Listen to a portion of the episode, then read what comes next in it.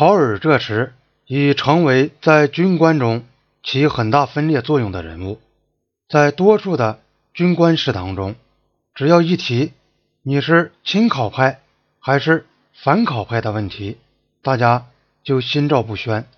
考尔又喜欢夸耀他和尼赫鲁的接近，一位高级军官曾欣然地说过，考尔常常吹嘘这一点，他公开地吹嘘这一点。我们也常看到他总是去看望总理，他老是晚上去，晚上是总理感到最轻松的时候。从官场的角度来看，这种接近既是考尔权势的证明。也是他的权势的来源。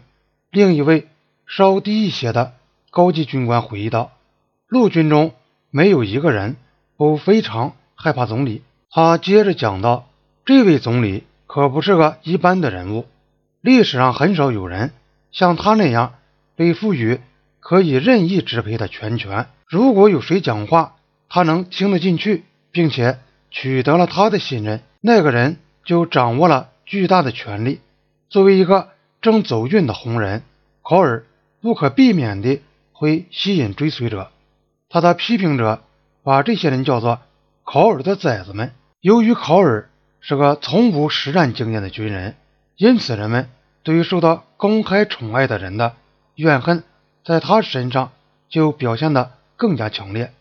长期以来，他的同级军官虽然看不起他，但对他还有些亲切感。这时候。亲切感也消失了。驳回蒂麦亚的荐举，而提升考尔为中将这件事，对于蒂麦亚来说，已经可以构成足够的理由来同梅农摊牌。蒂麦亚从多方面来讲是个杰出的军人，在陆军中受到很大的尊重和爱戴。然而，他不愿意进行这一类的斗争。后来又发生很多事情，才迫使他采取行动。而他一旦行动起来，又很任性，简直是草率从事，使得人家感觉他是不负责任的，甚至是无能的。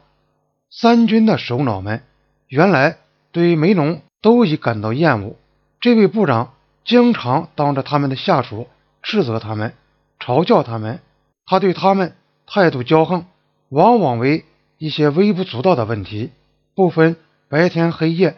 召集他们来开会，有时到临开会时又宣布取消会议。尤其严重的是，他们感到他们所提出的一些技术方面的建议，往往被他以主观的和文不对题的理由驳回。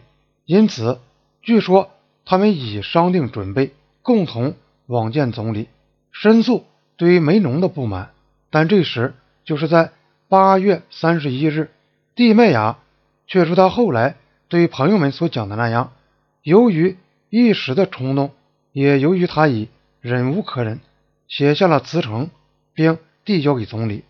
陆军参谋长的辞职使尼赫鲁处于很大的困境。当时，反对党议员和报界已经在攻击克里希那梅农对三军专横无理以及干预军人提升等问题。几天以来。又发生了郎酒事件，政府特别是梅农都受到了批评，说他们忽略了边境的防务。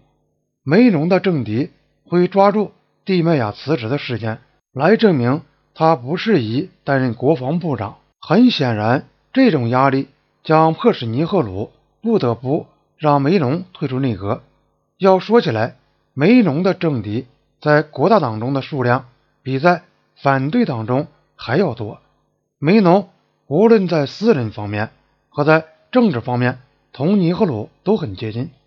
尼赫鲁很了解，对国防部长的许多攻击，实际上是对他这个总理的间接的攻击。让梅农下台，就意味着屈从于这些批评。不但如此，还将意味着使内阁中国大党的更加正统。和保守的分子占据优势。尼赫鲁以他惯有的政治手腕处理了这个尴尬的局面。他把蒂麦亚请到自己的私邸，劝说蒂麦亚撤回辞呈。蒂麦亚本来是一时的冲动，这时也表示服帖。据蒂麦雅后来告诉同僚们说，尼赫鲁当时向他保证，将亲自调查蒂麦雅所提出的不满，并将对梅农进行干预，以消除军方不满的原因。蒂麦雅在同一天中递交了辞呈，又撤回了辞呈，但消息还是透露了出来。第二天早晨，各报都以通栏标题报道了辞职的消息。这样，长时间来在政界流传的关于梅农和军队领导人间冲突的谣言，一下子戏剧性的证实了。尼赫鲁原想避免的一场风暴刮了起来，但由于蒂麦雅已在事实上撤回了辞呈，这就加强了尼赫鲁处理这个问题的地位。尼赫鲁把整个事件说成是一场小小的风波。并且把责任全部推到蒂麦雅身上。尼赫鲁对于国会说：“蒂麦雅的辞职是十分不明智的，是不该那么干的，简直是十分反常的。”